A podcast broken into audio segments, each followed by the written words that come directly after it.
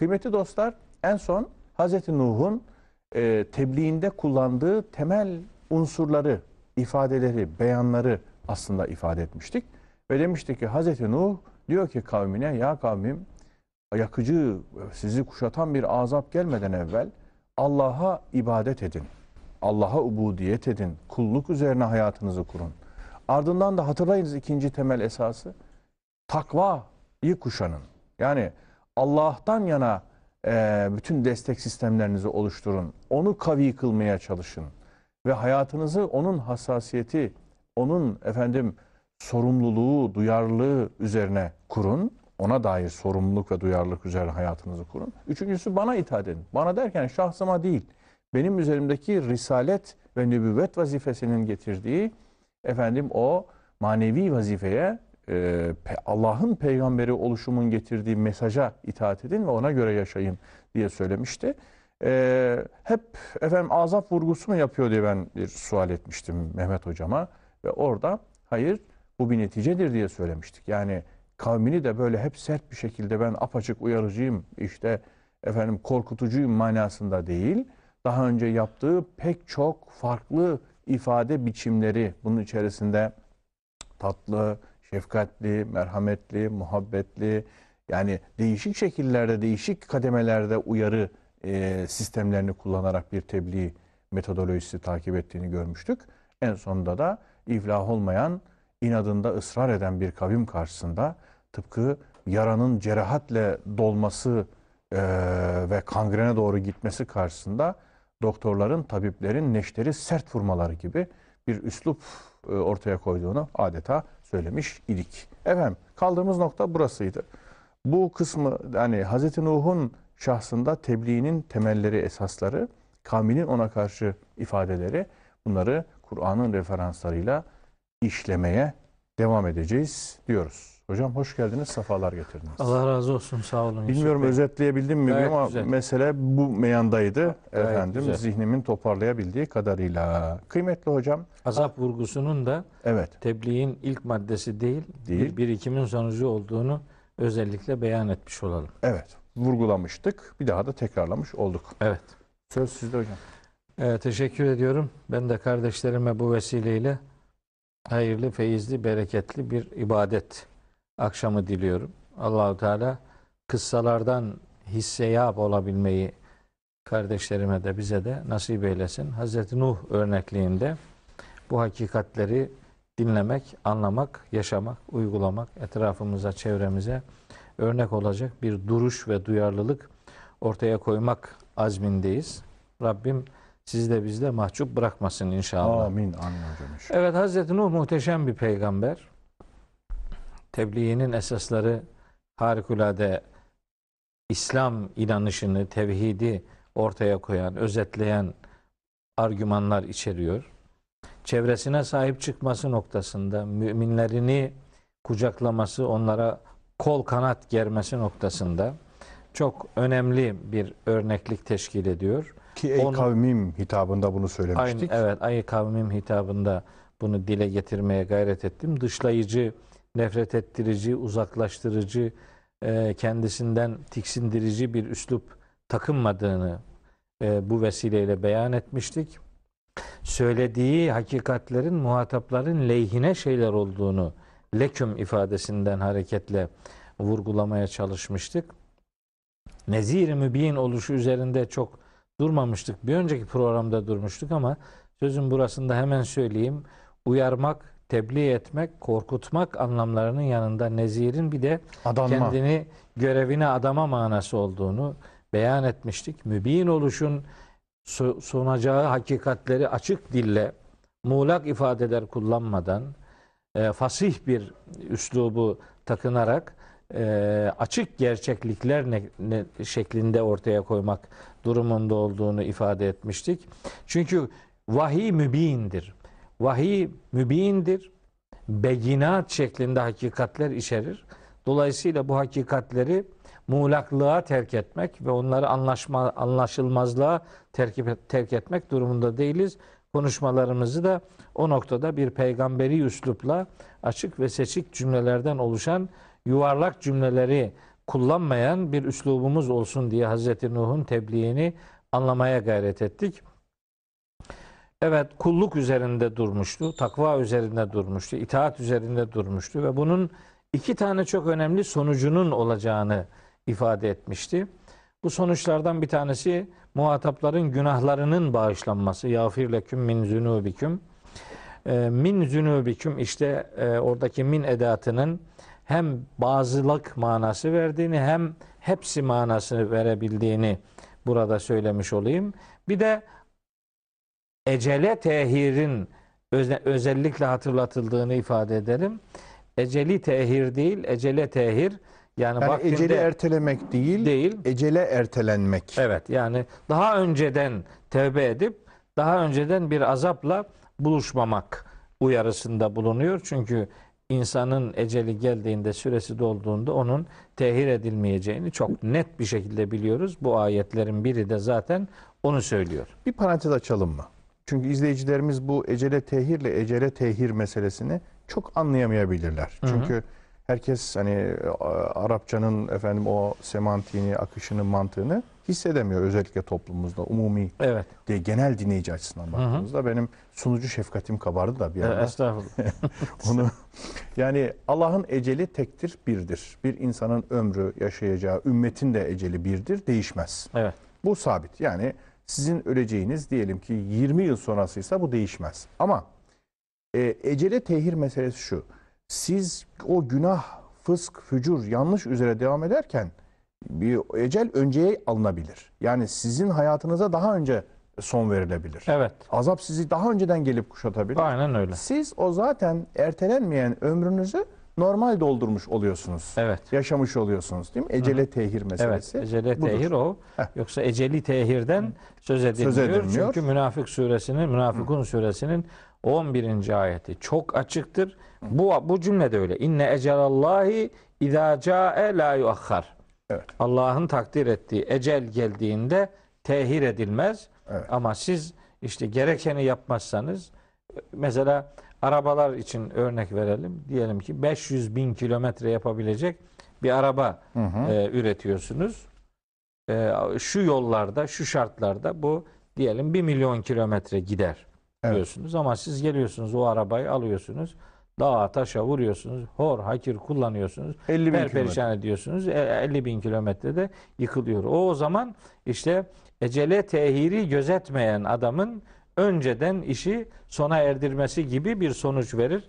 Zaten adam öldürmenin de karşılığında kısas cezasının bulunmasının mantığı da budur. Sadaka ömrü uzatır da böyle algılamak Böyle lazım. anlamak. Evet, bereketlendirme anlamında. Bereketlendirme anlamında. Feyizli kılma anlamında anlamak lazım. Yoksa süresi geldiğinde onun tehir edilmeyeceği bir Kur'ani hakikattir. Bunu Evet. unutmamak lazım. 80 yıllık ömrü 85 yıl yaptığı Yapmaz. anlamında değil. Değil. Değil. Evet. Evet.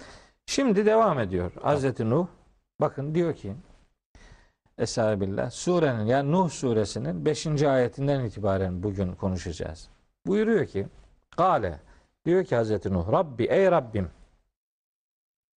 Ey Rabbim işte bir peygamberi duruşun güzel nezih ifadelerinden biridir. Yani kendi adına değil birisi adına bu görevi yapıyor. Yani risalet zaten birisinin mesajlarını bir başkasına iletme görevidir. Rabbi ey Rabbim bir anlamda sığınıyor Cenab-ı Hakk'a. Onun kendisini sahiplenmesini istiyor ve ona ait olduğunu dile getiriyor. Ey Rabbim inni da'avtu kavmi leylen ve nehara. Şimdi bakın e, kardeşlerimin biraz biraz daha dikkatli e, takip etmesini istiyorum. Da'avtu kelimesi çok önemli bir kelime. Evet. Şimdi bu kelime 5. ayette var, 6. ayette var, 7'de var, 8'de var. Böyle Hakikaten evet. sürekli kullanılıyor bu kelime. Evet. ilginç. Daa kelimesi. Çünkü tebliğ eğer davet usulüyle, üslubuyla yapılırsa başarılı olur. Evet. Allahu Teala hem kendisinin çağrısını hem peygamberlerinin tebliğini yaparlarken onlara yönelttiği kelimelerin en yaygın olanı bu daa kökünden olandır. Mesela Rabbimiz kendisi çağırdığını ifade ettiği ayetlerin birinde Yunus suresi 25. ayette buyuruyor ki Estağfirullah Vallahu yed'u ila darisselam. Allah barış yurduna davet ediyor. Evet. Allah Yed'u. davet ediyor. Çağırıyor. Ve yehdi men yeşâ'u ila sıratın müstakim. Ve dileyen herkesi de o müstakim yola hidayet ediyor. Dileyeni o yola hidayet ediyor.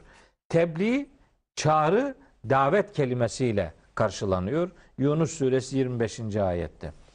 Hazreti Peygamber'e bu anlamda e, emir buyurduğu bir ayetinde Nahl suresi 125. ayet olması lazım. Orada buyuruyor ki Estağfirullah Ud'u ila sebili rabbike. Rabbinin yoluna davet et. Bil hikmeti vel mev'izatil haseneti. İçi dolu sözler ve güzel öğütlerle Rabbinin yoluna davet et. Davet eğer tebliğiniz davet üslubuyla gerçekleşiyorsa zaten sözünüz muhatabın yüreğine hitap eden bir içerikte dizayn edilir. Yani bağırarak, çağırarak, hakaret ederek, öfkelenerek, dışlayarak, kızarak davet edilmez. Onun adına hakaret derler. Bu davet bizim İslam inanışında mesela bu çalışmalarımızın asıl daha toparlayıcı adı cihattır. Ve cihat milletin zannettiği gibi e, savaş meydanlarında adam öldürmekten ibaret değildir. Kıtalden ibaret Biz, değildir. evet, bizim cihadımız kıtalden farklıdır. Kıtal kendini savunma anlamında savaş meydanına çıkmak e, eylemidir. Cihat ise adam kazanmaya yönelik bir eylemdir. Öldürmeye yönelik değil. İnsan kazanma cehdi. Cehd, evet. İnsan kazanma için yapılan faaliyetlere cihat denir. Onun için Kur'an-ı Kerim Kur'an'ın muhataplara anlatılmasının adını en büyük cihat diye ilan etmektedir. Furkan suresi 52. ayet Fela tuti'il kafirin sakın ha kafirlere aldırış etme, boyun eğme ve cahidhum bihi Kur'an'ı anlatarak cihad et.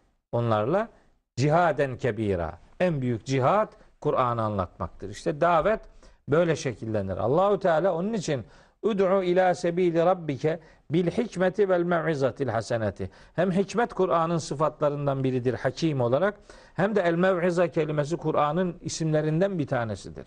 Sizin davetiniz Kur'an'la olacaktır. Onun için Allahu Teala Kaf suresi 45. ayette peygamberimize hitaben buyuruyor ki Nahnu a'lemu bima yekulun. Biz onların neler dediğini çok iyi biliyoruz. Ve ma ente aleyhim bi cebbarin. Sen onların üzerinde bir zorba değilsin. Fezekkir bil Kur'ani. Kur'an'la onlara hatırlatmalarda bulun. Kur'an'ı anlat. Davet Kur'an'ı anlatmakla yapılır. Öyle hikaye masal anlatmakla değil. Evet geçmiş milletlerin hayat tecrübelerinden sunumlar yapmak da önemli bir Ama tecrübedir. hikmetle olacak işte. Evet, o Önce hikmetle hikmet. olacak. Adına Allah'ın onay verdiği anlatımları kullanacaksınız. İşte o Kur- Kur'an kıssalarıdır. Evet. Bu yapılırsa doğru şeyler yapılmış olur. Şimdi mesela Hazreti Peygamber'in sıfatlarını sayıyor Cenab-ı Hak. Ahzab suresinde bir grup ayette 44, 45, 46. ayetlerinde orada buyuruyor ki Estağfirullah. Ya eyyühen nebiyyü inna arselnake şahiden ve mübeşşiren ve nezira ve da'iyen ilallahi bi iznihi. Allah'ın izniyle Allah'a davet eden bir misyonla Cenab-ı Hak Hazreti Peygamber'i e, görevlendirmiştir. Evet. Dolayısıyla vazifeyle. bizim literatürümüz davettir. Onun için ümmeti ikiye ayırır bizim kültürümüz. Ümmeti davet, ümmeti icabet. Bir, kendileri icabet etmiş olmuş, kabul etmiş olanlar, diğeri de kabul etsinler diye davetimizin devam ettiği insan toplulukları olarak. Hazreti Peygamber bu davetini e, dile getirdiği bir ifadede Yusuf suresinde buyuruyor ki Kul hâzihi sebili işte benim yolum bu. Ed'u ilallahi ben Allah'a davet ederim. Ala basiretin bir basiret üzere ene ve men ittebeni. Ben ve bana tabi olanlar biz böyle yaparız. Bakın Yusuf Bey Allah'a davet Allah'a davet diye bir misyonu var peygamberlik kurumunun. Hiçbir peygamber kendine davet etmemiştir. Peki buradan bizim anlayacağımız ne var? Bugün din tebliği yapan, din adına konuşan insanların Allah adına konuştuklarını unutmamaları lazım. Çünkü onları dinleyenler Allah'ın bir kelamını, bir hakikatını dinliyorlar, psikolojisiyle bakıyorlar, kulaklarını efendim açıyorlar, gözlerini dört açıyorlar. Niye? Allah'ın bir hakikati, bir kelamı, bir buyruğu, bir prensibi ona anlatılıyor. Duygusuyla bunu yapıyorlar. Oysa şimdilerde ya mezhebe, ya tarikata, ya cemaate, ya gruba, ya partiye, ya şuraya, ya buraya. Peygamber kendine davet etmiyor, Allah'a davet ediyor. Bütün peygamberler böyle yapıyor. Öyleyse bizim davetimiz de dar selam dediğimiz Kur'an'ın yoludur, Allah'ın yoludur. Allah'a davet edeceğiz. Başka davet argümanları geliştirmeyeceğiz. Yani bana gel, benim camime gel, Ha, yok. benim efendim meşrebime gel, benim mezhebime gel, benim cemaatime gel, Evet. benim dergime gel, benim gazeteme gel, benim televizyonuma gel, radyoma gel. Değil. Daha somutlaştırıyorum. Böyle değil. Allah'a gel. Ha, Biz daha da daha da şey yapalım. Diyelim ki sen Ha. bana gelme. Sağa sola da gitme, kendine gel. Kendine gel. Fıtratına Aynen. gel kardeşim. Aynen öyle. Allah'ın seni programladığı fıtratına gel. Aynen öyle. Dolayısıyla vahiy fıtratın ikiz kardeşidir. Kesinlikle. Dolayısıyla davet yani bu, Davet budur. budur yani. Bu, bunu öğretiyor Kur'an-ı Kerim. Evet. Böyle olunca yani bu yaptığın işten hiç kaybetmezsin zaten. Yani bunu yapıyorsan zaten kazanıyorsun.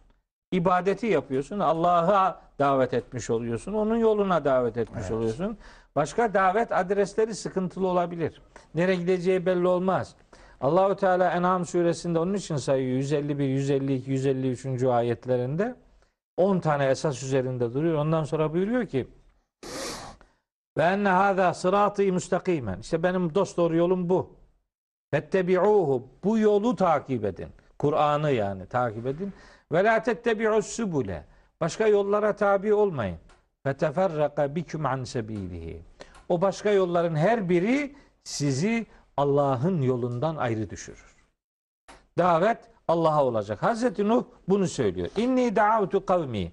Kavmi ifadesiyle ilgili geçen programda söylemiştim. Sahiplenici bir duygu vardır. Leylen ve nehara. Gece gündüz. Ha, gece gündüz. Bu ne demek? Gece gündüz.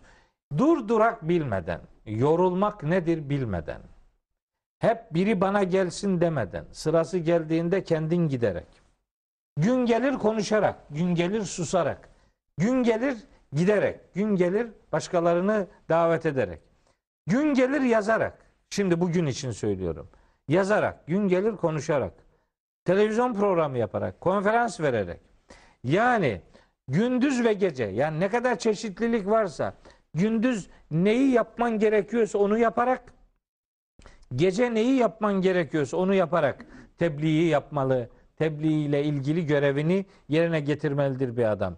Durdurak bilmeden gündüz ve gece.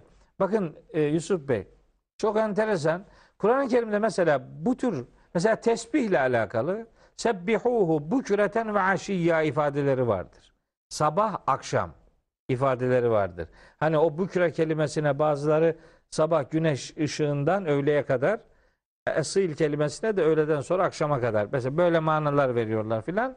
Bazen duha kelimesi kullanılıyor kuşluk gibi. Bazen işa kelimesi kullanılıyor. İşte yatsı gibi böyle ifadeler var ama bunlar hep 24 saatin içinde belli kesitlerdir Belli dilimler. belli dilimlerdir. Bu öyle demiyor Hazreti Nuh. 24 saat ez- üzerinden yani mesai mefhumu dışında görevini yapan bir peygamber olarak değil, görevini yaşayan bir peygamber olarak bu işi yapıyor. Gece gündüz. Bunun zaman dilimi yok. Saat dilimi yok. Mesai mefhumu yok. Sürekli durdurak bilmeden gece gündüz tebliğ görevimi yaptım, kavmimi davet ettim diyor. Sonra Velem yeziduhum duai illa firara. Ben bunun adamları ne kadar davet ettiysem benim davetim onları Bunların firarını artık kaçmalarını daha artırdı. fena kaçtı gitti bunlar. Ben ne kadar davet ettiysem onlar kaçtılar. Şimdi Yusuf Bey bir şey söyleyeceğim. Yanlış anlaşılmaktan da ikide bir korkuyorum. Çünkü bazen söylemek istemediğim şeyleri anlıyorlar. Mesela Facebook üzerinden bazı paylaşımlar yapıyorum. Ve benim hiç kastetmediğim şeyleri adamlar aşağıda böyle bir kavga ediyorlar birbirleriyle ki. Yani bin pişman oluyorum öyle şeyler paylaştığıma. Evet. Şimdi bazen yani ne demek istediğimi doğru Hocam, anlatamıyor muyum? Ben ne yanlış oluyor bilmiyorum. anlamazsam bu bir şeydir yani gösterge olabilir. Bir söyleyin bakalım ne olacak. Evet. Yani ilk denek ben oluyorum şu anda. Buyurun. E, estağfurullah. Şimdi mesela şöyle bir ayet var Kur'an-ı Kerim'de. Bakara suresinin 6. ayet. İnnellezine keferu sevaun aleyhim e enzertehum em lem tunzirhum la yu'minun. Kafir olanları uyarıp uyarmamam birdir inanmazlar. Evet. Hadi bakalım. Şimdi buradan diyor ki adam uyarsan da olur uyarmasan da olur. Ya hayır bu değil işte. Uyarsan da olur uyarmasan da olur demiyor. Öyle deseydi sevaun aleyke derdi. Senin için birdir. E enzertehum em lem tunzirhum. Uyarıp uyarmaman senin için birdir. Böyle olursa o zaman uyarsan da olur, uyarmasan da olur manası çıkardı. Sevaun aleyhim. Onlar için bir oluyor. Uyarıp uyarmaman onlar için bir, oluyor. Bu şu demektir. Sen uyarı görevini yapacaksın. O değişip değişmemenin muhatabı o. O değişmeyecek. Muhatabı da sorumlusu da o. Sorumlusu da o. Şimdi mesela Ala suresinde ifade var. Fezekkir in nefaatiz zikra. Şöyle tercüme ediliyor. Eğer uyarı fayda verecekse uyar. Ya böyle olur mu şimdi? Hayır.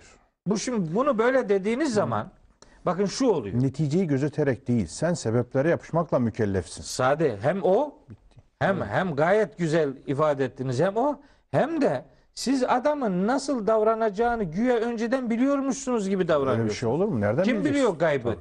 Peygamberimizi uyaran ayetler var. Nereden biliyorsun? Fayda verecekse. Fa- Fayda Bu verecek sesi Kestirilebilir bir şey. Kalbini yarıp baktın mı? Bilemezsin ki. Hem o hem de başka ayette diyor ki fezekkir fe inne zikra tenfa'ul müminin. Öğüt vermek müminlere yarar sağlar.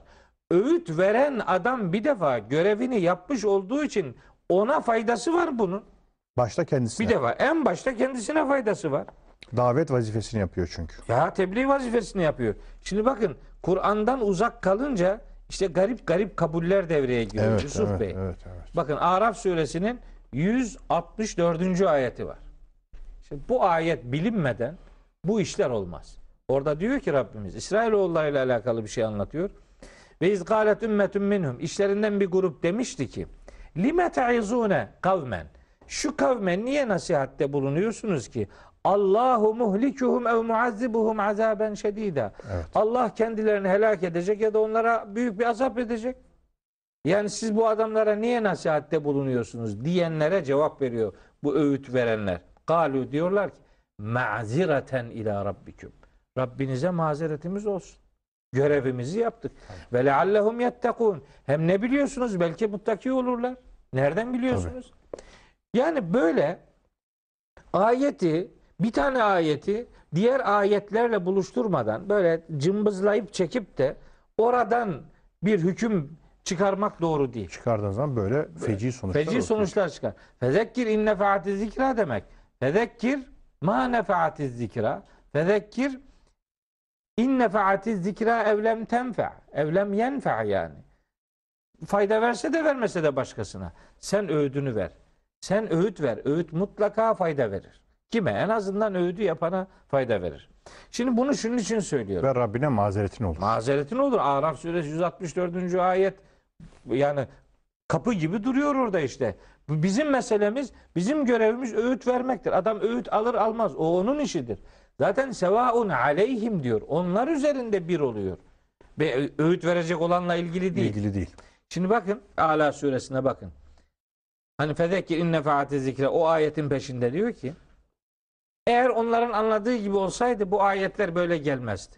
Fezekkir inne faati zikre sen öğüt ver. Öğüt mutlaka yarar verir. Seyezzekkeru men yakşa.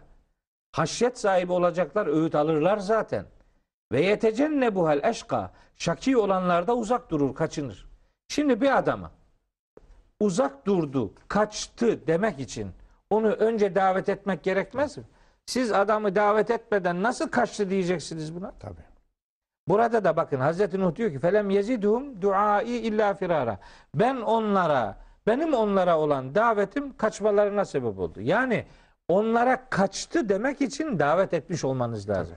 Bu peygamberi misyonun görevini ortaya koyuyor. Vazifenizi yapmanız Vazifenizi yapacaksınız. Adam kaçtı. Kaçar kaçar. O onun problemidir. Siz görevinizi yap. Sonucun kahinliğini yapmanın bir manası Bir yok. manası yok. Hz. Nuh'un tebliğinin esaslarını konuşurken Hz. Nuh'un davetinde özellikle nelerle karşılaştığı eee, ve davetinde nelerin ön plana çıktığı ki özellikle Nuh suresinin 5, 6, 7, 8. ayetlerinde sürekli davet kelimesinin değişik şekillerde karşımıza çıktığını söylemiştik ve bu davetin e, usulü, üslubu üzerine e, hocamızın vurguları devam ediyordu. Bunları konuşuyoruz. Kaldığımız noktadan efendim devam edeceğiz. Buyurunuz hocam. Evet e, Yusuf Bey 5. 6. ayetleri birinci bölümde Evet. okumuş olduk. Şimdi 7. ayet 7, 8 ve 9. ayetler bu tebliğ ile alakalı çok önemli bir e, duruşu ve bu duruşa karşı duruşu Hı hı. bize hatırlatıyor. Gerçekten çok önemli. Şimdi diyor ki e, Hazreti Nuh Cenab-ı Hak bize aktarıyor. Ve inni kullema da'avtuhum. Ben onları her ne zaman davet ettiysem bakın bu ifade tek başına bu ifade bile hani bir defa dedik eyvallah daha da demeyiz diyemeyiz yani. Tabii böyle bir şey yok. Her ne zaman davet ettiysem demek ki tebliğ sürekli bir iştir. Sürekli bir görevdir. Hani metodunuzu değiştirebilirsiniz, üslubunuzu kontrol edebilirsiniz ama davetten vazgeçmek, kaçmak, pes etmek gibi bir lüksümüz yok. Aynen öyle. İnnemâ kü inni küllema da'utuhum ifadesi bunu gerektiriyor. Her ne zaman bu daveti yaparsam zaten da'utu da'utu da'utu kelimelerinin de tekrarından anlaşılıyor ki Hazreti Nuh tebliğ görevini sürekli yapmış. Eyvallah. Hiç böyle pes etmemiş. Ve tebliğinde asıl gözettiği hani son nokta diyelim şu litağfira lehum. Hmm. Ya Rabbi sen onları bağışlayasın diye. Kendi adıma bir şey yapmadım. Benim bir menfaatim yok. Onlar aleyhine de bir şey yok. Onların onların lehine mahza kurtuluşları için Mağfiret kastına. mağfire evet. Sen onları üstelik kullandığı kelime de çok önemli. Litağfire lehum. Mesela lita'fu ve diyebilirdi. Evet affetme. Veya litasfaha diyebilirdi. Bu kelimeleri kullanmayıp da bir peygamberin ümmetine şefkatini ben burada görüyorum. Hı hı. Hani Hz. Muhammed sallallahu aleyhi ve sellem müminlere rauf ve rahimdir. Evet. Tevbe suresi 128. ayette geçiyor. Bu başka peygamberlerin kendi ümmetlerine de sahip oldukları bir duygudur. Tabii. Ben burada onu görüyorum. Yani Re'fet meselesi. evet evet şefkat, Mağfiret. şefkat, Şefkat, böyle merhamet. yufka yüreklilik. Ee, Hazreti Nuh kavmi için ya Rabbi sen onları bağışlayasın istiyorum. Bağışlayasın daha önceki ayette de e, uya e, şeyde 4. ayette de geçmişti. Yağfir leküm. Litağfire lehum. Diğer kelimeleri kullanmıyor. Yani onları muhakeme, muhasebe ederken bunaltacak bir süreci bile ümmetinin yaşamasını istemiyor. Çünkü mağfiret muhatabın kabahatini de hak ettiği cezayı da ona söylemeden onu bağışladığını ilan etmektir. Böyle bir duyguyla Cenab-ı Hakk'a nidada bulunuyor. Ya Rabbi onları bağışlayasın diye her ne zaman davet ettiysem, ne zaman böyle bir işe giriştiysem cealu asabi'ahum fi azanihim. Parmaklarını kulaklarına tıkadılar. Bu şu demek hakikatten korkuyor bu adamlar. Hakikati duymak istemiyorlar. Öyle ki aslında daha önceden duydukları şeyleri yeniden duyarız korkusuyla Evet. onları bir daha duymak istemiyorlar. Duydukları şeyi bir daha duyar, etkileniriz korkusuyla hareket edip kulaklarına parmaklarını tıkıyorlar. Bunun başka bir versiyonu İbrahim suresinin 9. ayetinde feraddu eydiyehum fi efvahihim. Bunu burada orada da Hazreti Nuh'un adı var. Şeyde İbrahim suresi 9. ayette bir hata yapmayayım. Ee, İbrahim suresi dok- Evet. Elem ye'tiküm nebe'ullezine min qablikum kavmi Nuhin ve Adin ve Semud ve'llezine min ba'dihim la ya'lemuhum illallah ca'etum rusuluhum bil beyinati. peygamberleri kendilerine ne zaman bir hakikati getirmişlerse feraddu eydiyehum fi efvahihim. Ellerini ağızlarına tıkadılar. Yani peygamberin konuşmasını engellemek istediler. Niye bunu yaptılar? Çünkü bakın bu ahlaksızlık, bu hakikatı susturma ahlaksızlığı çok kadim bir ahlaksızlıktı. Çok çok eskiden beri geliyor bu. Mekkeli müşrikler de aynısını yaptılar. Geldiler Hazreti Peygamber'in okuyuşundan, konuşmasından, konu, e, insanlara dini tebliğinden muhatapların etkileneceğini bildikleri için vahyin bu defa dinlenmesini engellediler. Fussilet suresinin 26. ayeti bunun haberini veriyor bize. Estağfirullah. Orada Rabbimiz buyuruyor ki kafirlerin bir e, ifadesini bize hikaye ediyor.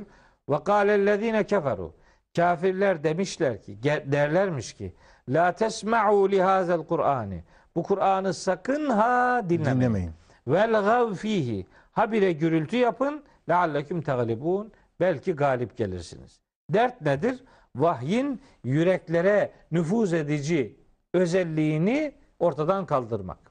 Engellemek, Ha. perdelemek. Tabi ya İbrahim suresi 9. ayette olduğu gibi peygamberin ağzını efendim kapatmaktır ya gürültü yaparak duyulmasını engellemektir veyahut da burada olduğu gibi kendi parmaklarını kulaklarına tıkama şeklinde böyle bir tepki veriyorlar.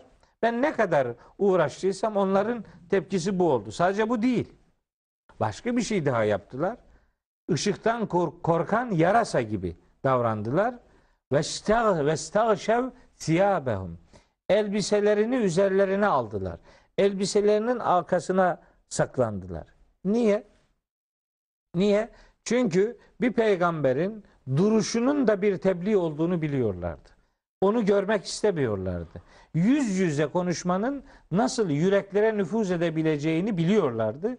Oradan e, oradan hareketle kendilerince bir mağlubiyet yaşamamak, bir teslimiyetin içerisine e, girmemek için kendilerini elbiselerinin altına saklayıp peygamberle yüz yüze gelmeyi, yüzleşmeyi göze alamadılar. Göz göze gelmeyi Evet. göze alamadılar. Göze alamadılar. Mesela Hazreti Ömer'in Müslüman oluşuyla ilgili buna benzer bir şey anlatılır. Yani Hazreti Peygamber'in vahiy okurken, e, namaz kılarken Kur'an okuyuşunu dinleyenlerin çok etkilendiği, bunun için onun Mescid-i Haram'da Kur'an okumasını engellemeye gayret ettiklerini, bunu başaramazlarsa dinleyenlerin dinlemesini engellemeye gayret ettiklerini biz biliyoruz. Hazreti Ömer'in de Müslüman oluşunun böyle bir olayla ilişkili olduğuna dair rivayetler var. Bir vahyi peygamberi anlatıyorsa bunun çok etkileyici olduğu bilinir. Ona karşı ne yapıyorlar? İşte böyle şeyler yapıyorlar. Ve asarru ayak diriyorlar. Ne kadar uğraştıysam direndiler diyor Hazreti Nuh. Ve stekberu istikbara. Büyük bir kibir göstererek arkasını dönüp çekip gittiler. Hani bu Firavun'un arkasını dönüp gitmesi gibi veya Velid bin Mughire'nin dönüp arkasını gitmesi gibi fiziksel bir eylem olarak ortamı terk etmek manasına gelebileceği gibi bunlar toplumun yöneticileri, ileri gelenleri bu olmaları itibariyle muhtemelen mecazi bir ifadedir bu. Yani itibar etmemek. Kibir gösterip hesaba katmamak ama bu arada fiziksel etkileşimin de bütün önlemlerini alarak muhtemel bir kendilerince mağlubiyete kapı aralamamak için kulaklarını tıkamaksa tıkadılar, üzerlerini kapatmaksa kapattılar. Yarasa gibi ışıktan korkan adamlar örneğini ortaya koydular. Ee, böyle bir birebir yüz yüze e, muhabbetin Evet. etkinliğinden çekindiklerini kendi ifadeleriyle bize e, öğretiyor Cenab-ı Hak. Hocam bahis gelmişken şöyle bir e, yine parantez içi bir hususu açmak istiyorum, söylemek istiyorum. Malumunuz çağımıza işte 20-19 yüzyılın başlarından itibaren aslında ya da ortalarına itibaren neredeyse iletişim çağı denmeye başlandı. 20. yüzyıl, 21. yüzyıl. E, efendim e, tek iletişim aygıtlarının artmasıyla radyo, televizyon, gazete, işte dergi, e, iPod, iPhone, cep telefonu, ıvır zıvır neyse bir sürü şey. Evet. Bunlarla beraber iletişimin arttığı e, söylendi. Ve iletişim deyince de bunlar akla gelir hale geldi. Hı hı. Yakın bir gelecekte hatta sanal iletişimin her şeyi belirleyeceği yönünde e, gelecek bilimcilerin söyledikleri var. Yani mesela eğitimin tamamen yüz yüze olmaktan çıkıp efendim e, sanallaşacağı, e-learning dediğimiz web eğitim, işte internet belki siz derslerinizi diyelim internet üzerinden vereceksiniz. Yapıyoruz şimdi. Ee, şu anda da yapılıyor. Ondan sonra ve bunun artık geleceğin eğitim tarzı, geleceğin bilgilenme tarzı olacağı filan diye söyleniyor. Yani çağımızın eğilimi açısından da Hı söylüyorum. hı. Ee, fakat ben çok kadim, çok geleneksel bir usulün hakiki tebliğ, ondan sonra hakkıyla tebliğ, davet anlamında korunması gerektiği gibi keskin bir görüşe sahibim. Onu da size arz ediyorum. Sizin şahsınızda izleyicilerime söylüyorum Evet. yüz yüze insan sıcağını hissederek sohbet. Yani Yüz yüze. yüz yüze bir anda 1 milyar, 2 milyon, 5 milyon insana ulaşıyor olabilirsiniz mesela televizyon üzerinden. Ama buradaki tesir bir insanla ya da insanlarla karşı karşıya şu anda bizim yaptığımız gibi yapılan kadar asla müessir olmayacaktır. Olamaz. Bir örnek vereyim mi? Ben de katkı vereyim size. Ben Samsun'da 8 yıldır orada Dostler diye bir dernekte tefsir dersi yapıyorum. Evet. 8 yıldır. Büyük bir salonumuz var. Bir de yanında işte hol gibi yani şu Hı hı. stüdyo kadar bir yer daha var. Şu Oraya da böyle kapalı devre yayınla e, izleme imkanı var. Ekranlar konulmuş. Yansıtılıyor. yansıtılıyor. Ee, ben bazen diyorum işte burası çok sıkışık oluyor. Dışarıdakine bakabilirsiniz filan diye. Hiç dışarıdakini seyretme, oradan takip etmek onlar için cazip olmuyor. Tabii. Ne olursa olsun bazen dersten bir saat önce gelip Tabii. içerideki Tabii. asıl mekanı Tabii. sahiplenmek istiyorlar. Bu yüz yüzeliğin Tabii. e, etkinliği benim hayatımda var. Bu çok önemli. Yani çünkü bir tırnak içinde yukarıdan aşağı kitleleri büyük bir çoklukla kemiyetçilik hastalığı var. Yani çıkacaksınız bir anda 1 milyon insanı etkileyeceksiniz falan gibi düşünülüyor. Hayır. O hakiki bir etki değildir. Gerçek etki bir insana da olsun derinlikli etkidir. O da ancak sohbetle olur, hallenmeyle olur. Doğru. Çünkü sohbet esnasında insanlar birbirinin rengine boyanırlar. Yani ben sizden hal kaparım mesela. Siz benden hal kaparsınız birbirimizin hani insiba sırrı dediğimiz sırdır. Dolayısıyla bu geleneksel sohbet usulünün hararetle kesinlikle bereketli olduğu düşünülmelidir. Öbürlerine yapacağınız 100 bin tane yüzeysel etkidense bir kişiye yapacağınız hakiki derinlikli etkinin tesirleri, yansımaları çok daha büyük olacaktır diye düşünüyorum. Doğru. Einstein'ın bir sözüyle bitirelim. Diyor Hı ki dünyanın atom bombasından daha etkili bir şey varsa diyor bir insanla göz göze konuşabilmektir. O, o çok büyük bir yankıdır yani etkisi etki alanı geniştir. O bakımdan ne olur? Cenab-ı Araç- Hak da onun için kitap Heh. göndermeyle bırakmamış, peygamber göndermiş. Peygamber gönderiyor Ve ve peygamberini de her tarafa yönlendirmiş. Aynı ve orada yüz yüze gelmekten kaçınıyorlar ki Evet biz ondan bir tesir almayalım diye. diye. Bunu bir e, noktayı nazar olarak sunuyorum. Gayet güzel, iyi bir katkı oldu. Teşekkür ederim.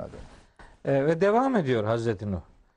İnni a'lentu lehum onlara açık açık ilan eden hani yüksek sesle konuşulması gereken şeyleri belki vurgulu sözler söyleyerek hakikatleri onlara ilan ettim. Ve esrartu lehum israra gün geldi onlara gizli gizli tebliğlerde bulundum. Hani aşikar olması gereken yerde aşikar, gizli olması gereken yerde gizli. Ne usul ve üslup gerekiyorsa hepsini takındım diyor.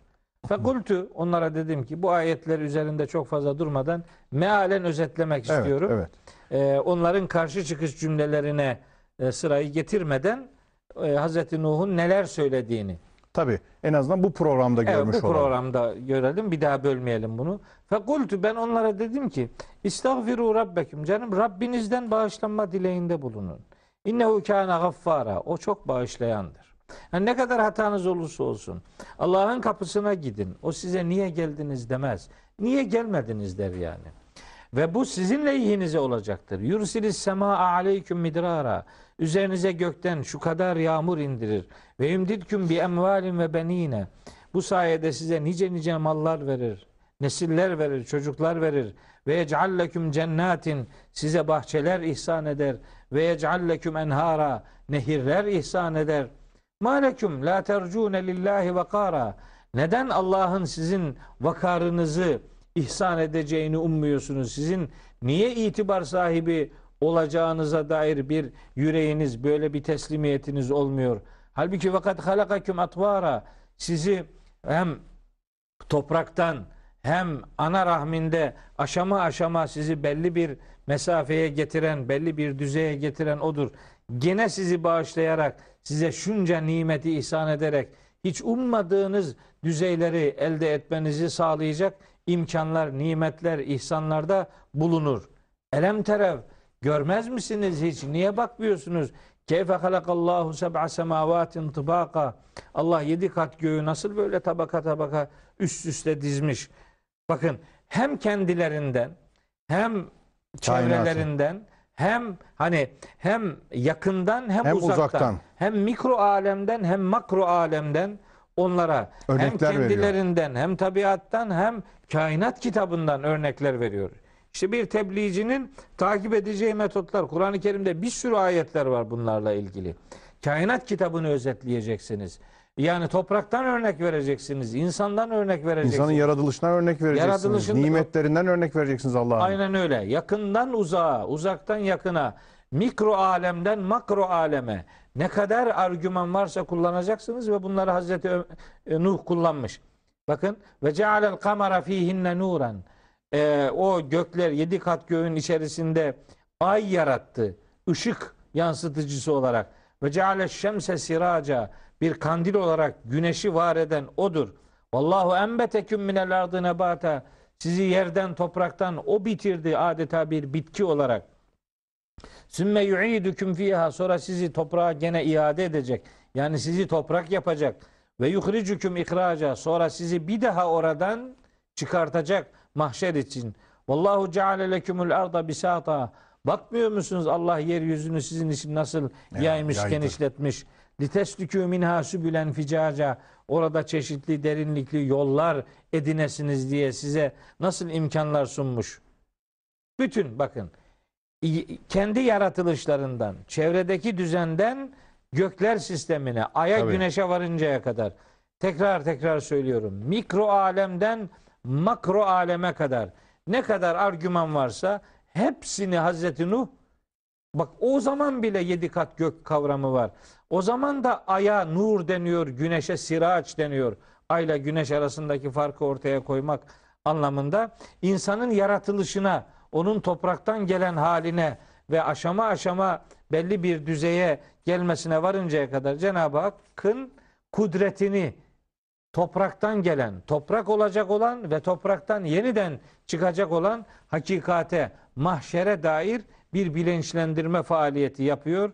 Yapıyor ama maalesef surenin 21. ayetinden itibaren onların Hazreti Nuh'a yönelik tepkisi hiç ama hiç olumlu olmuyor. Kale Nuhun Rabbi. Nuh dedi ki ey Rabbim innehum asavni. Bu adamlar bana sürekli isyan ettiler. Vettebe'u men lem yezidhu maluhu ve veleduhu illa hasara. Malı da çocuk çocuğu da kendilerine sadece zarar ve ziyan vermekten başka bir işe yaramayan insanların peşine gittiler. Ve mekeru mekren kübbara. Ne kadar büyük e, tuzaklar varsa hep bunları ortaya koydular. Ve kalu Hile kurdular, tuzak Evet, kurdular. Tuzak kurdular yani. Hiç hiç bana kulak vermediler. Ben ner, nereden örnek verdiysem, neyi onlara söylediysem, neyi söylediğini de öğretiyor bize. Şimdi bugünkü tebliğ yapan adamlara da söylüyor. Yani kainat kitabını boşlayamazsınız.